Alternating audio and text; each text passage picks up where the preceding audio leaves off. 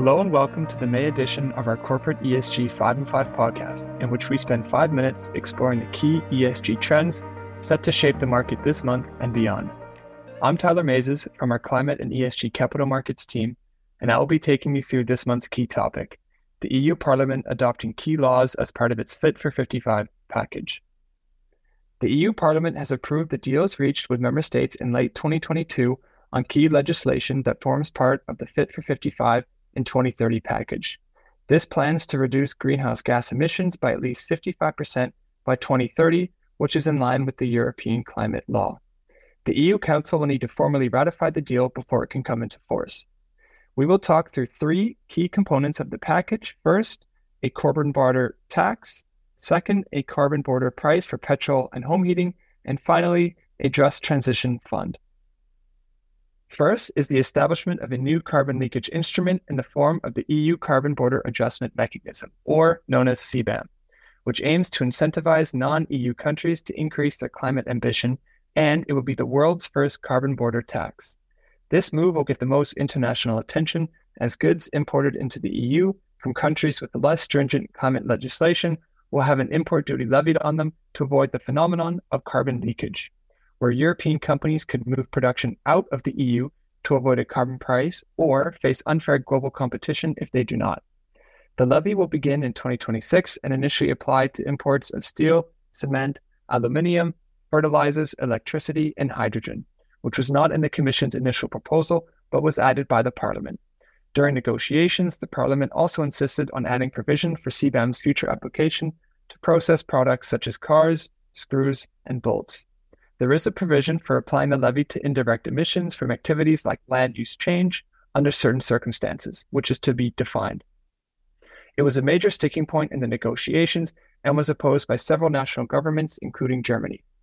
Nations like Russia, China, and the UK will be most affected by CBAM, given the goods exported into the EU from these countries.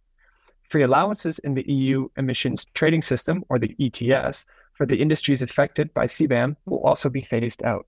The reasoning for this is that the new regime will protect them in the future and the free allowances will no longer be necessary.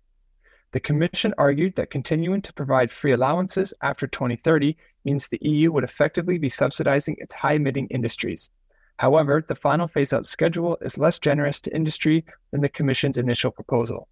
Under the deal, free allowances will be cut in half by 2030 and entirely phased out by 2034. Alongside phasing out of free allowances, a second law coming onto the books is the launch of a new carbon market covering emissions from fuels used in cars and buildings from 2027. This new ETS 2 will exist alongside the current EU ETS. Under the deal reached in December, the price of carbon from home heating and transport fuels will be capped at 45 euros per ton to avoid the risk of an escalating price making fuel unaffordable for vulnerable parts of society. The plan is expected to add 10 cents per liter to the price of petrol and diesel. The negotiators also added a provision stating that if energy prices are exceptionally high, the new scheme will be delayed by a year to 2028. Separately, the main EU ETS has also seen its requirements tightened for the current trading period of 2021 to 2030, requiring industrial sectors covered by the system to cut their emissions 62% below 2005 levels by 2030. This is a big step up from the existing 43% target. That move is expected to bring the price of carbon back up to 100 euros per ton over the coming years, up from its current levels of around 80 to 85 euros. The third Fit for 55 element to be enacted this week is an 86.7 billion euro social climate fund to protect vulnerable households and avoid a backlash to the EU's energy and climate agenda. This was increased during negotiations from an original 72.2 billion euro plan, which was proposed by the Commission. EU countries will have to submit social climate plans after consulting with local and regional authorities, businesses, unions, and civil society.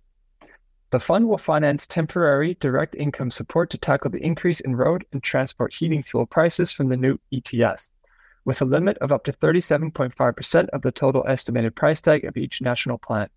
It will also cover long lasting structural investments, including into buildings renovation, the integration of renewable energy, infrastructure for zero and low emission vehicles, and public transport.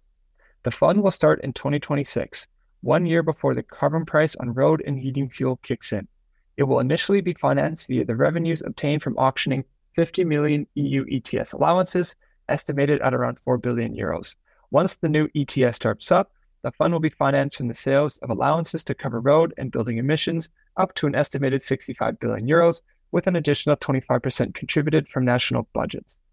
Now, the text must be officially endorsed by the Council. They will then be published in the EU official journal, and then they will enter into force 20 days later. The adoption of these pieces of legislation is in response to the citizens' expectation that the EU accelerate and complete the green transition, as expressed in the conclusions of the Conference on the Future of Europe. Thanks for listening to this month's Corporate ESG 5 in 5. I hope you found it useful. As always, please be sure to check out our monthly newsletter and LinkedIn content for more on the key ESG trends shaping the market. Thanks again, and see you next time.